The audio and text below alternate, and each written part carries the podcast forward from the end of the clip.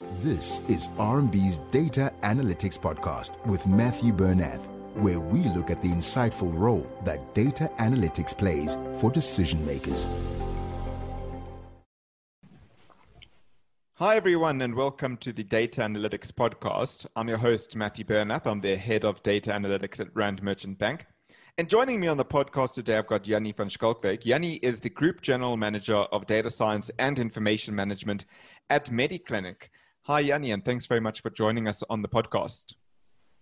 Hello, Matthew, and thank you so much for the opportunity.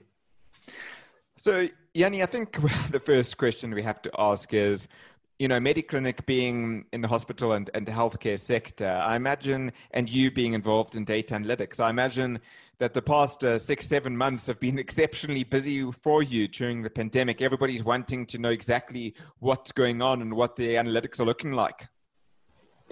Yes, Matthew, it has been quite a hectic time over the last number of months because not just handling COVID, but also to make sure that we, we deliver on our other objectives um, during COVID time.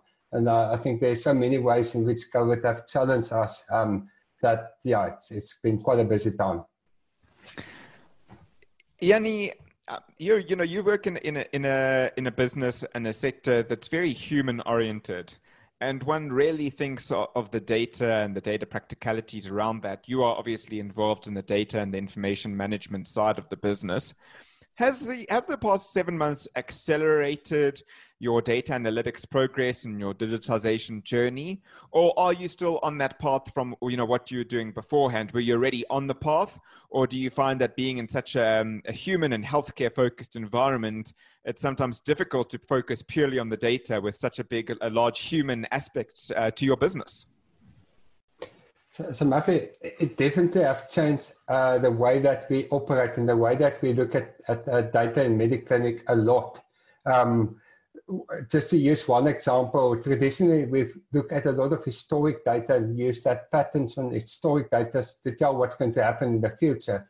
But due to the huge disruption of COVID-19, you had to become much more real time, almost overnight with your data. So um, because we, we're a group function and we look at data from all the different divisions, overnight we had to look at our data flows and to make sure that we get data updated more regularly to, to, to respond to the business demand. And the business demand really wanting to understand uh, based on what happened yesterday, what's going to happen to, uh, to tomorrow. And I, I, would say that was for us the biggest challenge because suddenly overnight we had to get into a different gear if it comes to the pace at which we could generate insights from, from our data. It's interesting that you mentioned that, Jannie, and, and, and, you're not the first person on the podcast to say all of a sudden there's this um, much greater need for this real time data. And obviously, you know, the world changed overnight to one where, uh, you know, having a look at the data from last week or last month was acceptable to all of a sudden saying, well, actually, you know, last week perhaps the hospital's empty, but yesterday it was full, and we need to understand that change. How, how, how did you manage to do that? I mean, in a company like Mediclinic, you've got 53 hospitals, you've got about five day clinics throughout not only South Africa, but Namibia as well, 8,000 bed hospital beds. How do you manage to collect all that data? So, so um, I think uh, first of all, it's obviously a team of talented people that that's quite uh, good in terms of the skill of, of, of, getting that data from different sources. I must maybe just also mention it's not just for our South Africa environment, which you've described now that we had to go through that process. It's also for our other two divisions in the Middle East as well as East London. So we've got a talented team of people that obviously is, is, sourcing this data, and then a talented team of people that can derive the value from that specific data. Um, and, and, then obviously a number of good tools that we've, we've got embedded in Mediclinic. Um, and all of that, if you combine that together in the right way, it enables you to, to get the value out of data as quickly as possible. I, think what you've said there is, is so key. It, it, really is a combination of both the, the skill sets and the team that you have, but also you have to have the right tools in place. You know, you can have the best skills in the world, but you certainly need the tools. But um, on the other hand, obviously, you can have the best tools, but you've got to have people that know how to use them and, and know how to use them effectively. Yeah. Jannie, you, have mentioned, you know, that you've got um, this team of, of data analysts and data scientists who are obviously exceptionally, um, you know, well versed in the field and obviously data expert. But I imagine that you're also relying on data from people that aren't necessarily data experts. You, you, you know, you obviously work with health practitioners and people who, who may be experts in their own field, maybe in the medical field, but don't necessarily understand the data side. How, how do you manage to deal with that?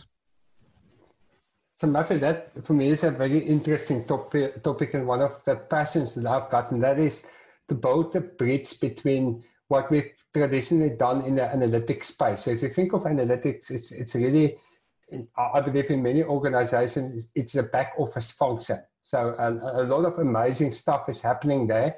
And then on the other side, you've got business, and, and then it's really two different schools of people that you, you bring together. So, so um, stereotypically, your, your analysts, for example, are, are more reserved. Um, they don't like to uh, uh um, expose himself that much uh, to, to the rest of the organization, whereas business people are, are, maybe a little bit more outgoing. But yet, the, the analytical people are sitting with so many facts. So, if, if you want need to build that bridge, the first step, I believe, is, is to take analytics from a traditional back office space and give analytics a seat at the table.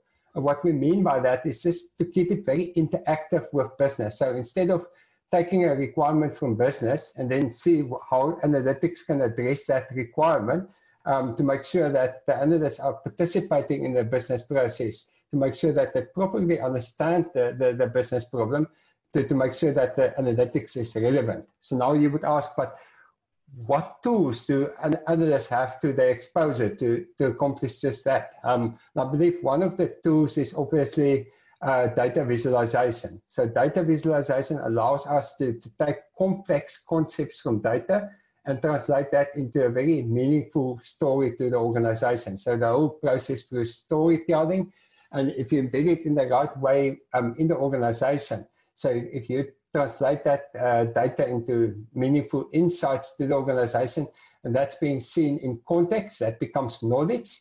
And if you combine knowledge with experience, that becomes expertise. And expertise, if you think of that, is, is really the type of material that you require as, as organizations to differentiate yourself from the competition. So, so it's, it's really um, this, this two worlds of people that you need to bring together very effectively and very interactively um, to, to really deliver analytics. And that, that will include um, doctors, for example. If you're sharing information with doctors, it's not just important to, to take that information and package it in a way that doctors can understand it, but also vice versa for the analytics to understand the environment that doctors are operating in. So you mustn't keep them in a in a in a back office space because otherwise that's never going to realize. I, I think what you said there is so important because you know as we move towards a world where data analytics becomes more and more important, you're going to have to interact with business. And in order for data analysts and data scientists to interact with business, they really need to understand what I almost and, and, and I've seen is termed almost domain expertise, right? Whether you're a data scientist in a financial institution like Rand Merchant Bank or the data scientist in, in MediClinic, the data scientists really have to, to learn about that organization in order to co- converse with the business people and explain their ideas to them. I fully agree with that, um, Matthew. Um, but but I would also say vice versa. I, I, think if you think of all these wonderful buzzwords, artificial intelligence, RPA, machine learning, I think in, in many instances it's actually incorrect understood. So people don't really know, and I'm, I'm really talking about um, maybe executive people and, and managers in the business, and then they hear about the wonderful things that, that all of these techniques can do, but they don't really understand what what is practical possible to do with that.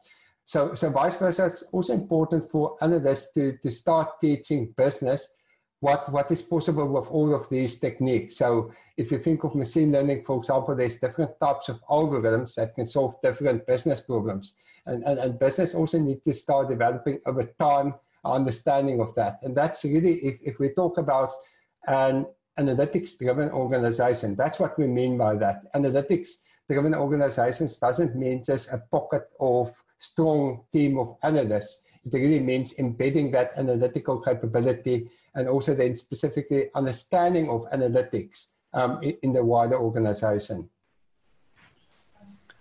I think that's right, Jannie. And I mean, I know that within our organization, we actually ran a, data science for executives course to educate the executives on, on what is data science, why is it now suddenly such a buzzword if it's actually been around for a long time. I mean, data science isn't new, right? It's been a, around since at least the, the 1980s. And before that, it was obviously statistics, and data science is now the fancy name for it. And I think it is incredibly important for executives to understand um, the power of data analytics so that they can start driving it in the business side of their, their organizations.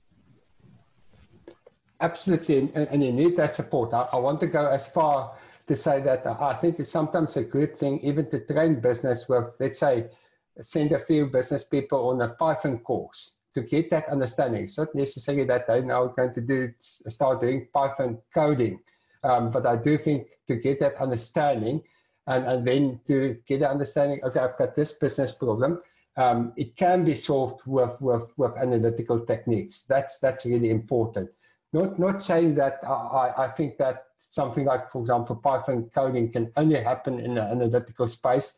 Um, that's a bit short-sighted, but, but that understanding is, is extremely important. Without that, I, I think it's, it's never going to have the effect that it potentially can have. It's exactly as you say. And I know for certainly in business, they can go on these, these courses in a Python course. And it's not about learning Python because now you need to convert your day job and become a data scientist. Yeah. It's about just learning about what is possible, what is possible in the analytic spectrum and and obviously vice versa you know it becomes up to the analysts to almost do a bit of a roadshow of the analytics they can do to business to say this is what we can do. This is as you say these are the type of analytics that we can run. This is the type of data we have as an organization which sometimes business doesn't even realize the amount of data that an organization has and what can actually be done with it.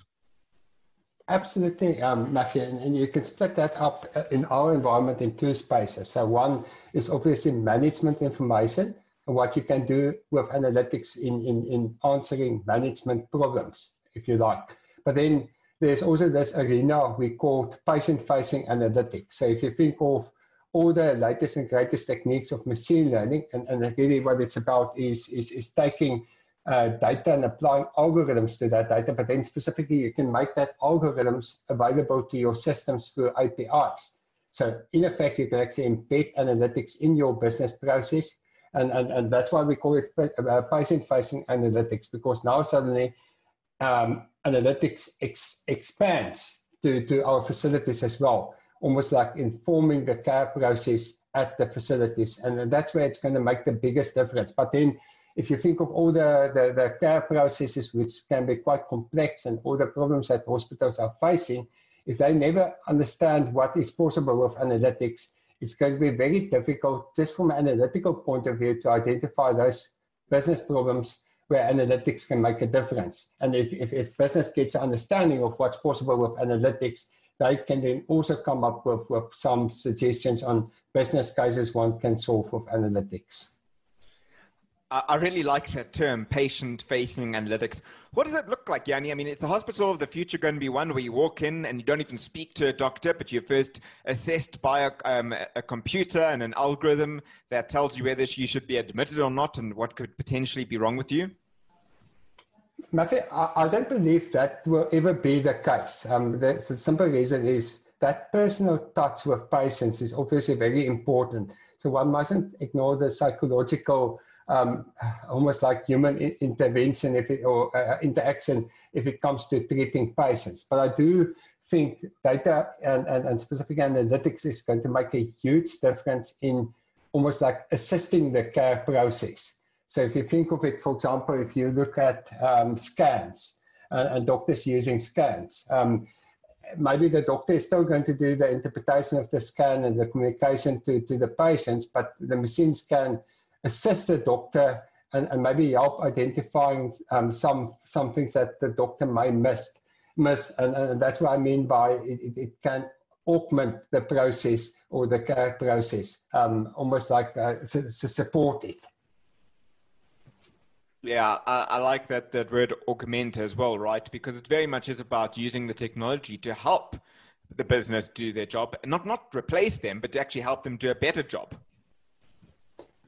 Precisely, and, and that's that's the real goal for us is, is to do as much as that as possible. Because again, I believe that's where we're going to make the biggest difference. If we can really use this, this wonderful asset that we've got data, and, and if we think of that asset, it's not just the asset as we used to know it in traditional data sources, the more structured, uh, um, the, the, the, the, the financial systems and the billing systems and the HR systems, but also a lot of other data sources, unstructured data sources. For example, if you think of all the equipment that's generating data in our facilities, IoT de devices, um, external data. And if you can combine all of that data um, and to eventually make an impact, ultimately make an impact on, on the treatment and the outcomes of patients, that's, that's our dream for the, for the future.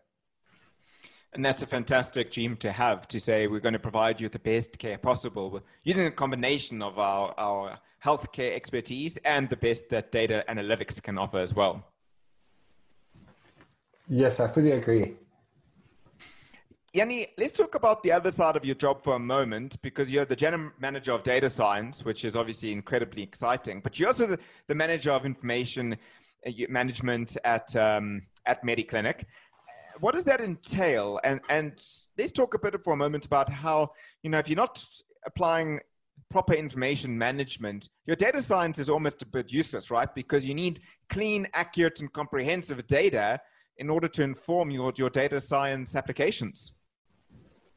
Yeah, so, so Matthew, as you know, we, we, we've got the saying garbage in, garbage out. Um, so, so unfortunately, if, if you've got bad quality data, it also leads to bad quality decision making. But, but if you think of um, information management, it spans many different areas for us. So, so, so one area is obviously the, the data warehousing, the data engineering, where you source the data and you start collating the data, integrating the data. Um, but then information management in our world also entails what we call the health information management. So we, as, as part of our team, we've got a team of clinicians that's focusing on developing algorithms and clinical classification systems that allows us to derive more value from that data. Then the third aspect, if it comes to uh, information management, is, is master data management. So um, as you know, we, we're dealing in MediClinic with many different entities. Um, and across our different uh, divisions, that entity is not always standardized. That's where master data management comes into play to make sure that we only have one golden record of all the different data entities within our organization. And that, if you combine all of that together and you make it work collectively together, that's what we refer to as information management so key, as as you say, garbage in, garbage out. But it goes beyond that. It goes about building data assets within an organization that you can actually use not just once, but multiple times for potentially different use cases. That's right. So, we've got a, a saying. Um,